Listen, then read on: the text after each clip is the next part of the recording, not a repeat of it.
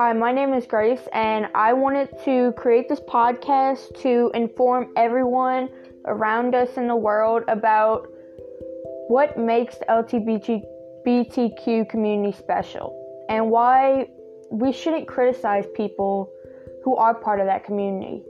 I myself am bi, and it hurts to know that people criticize us every day for being who we want to be. So, my podcast is going to talk about what kind of things offend us and why we should love the people these people no matter what. Because in the end we're all human and we're all equal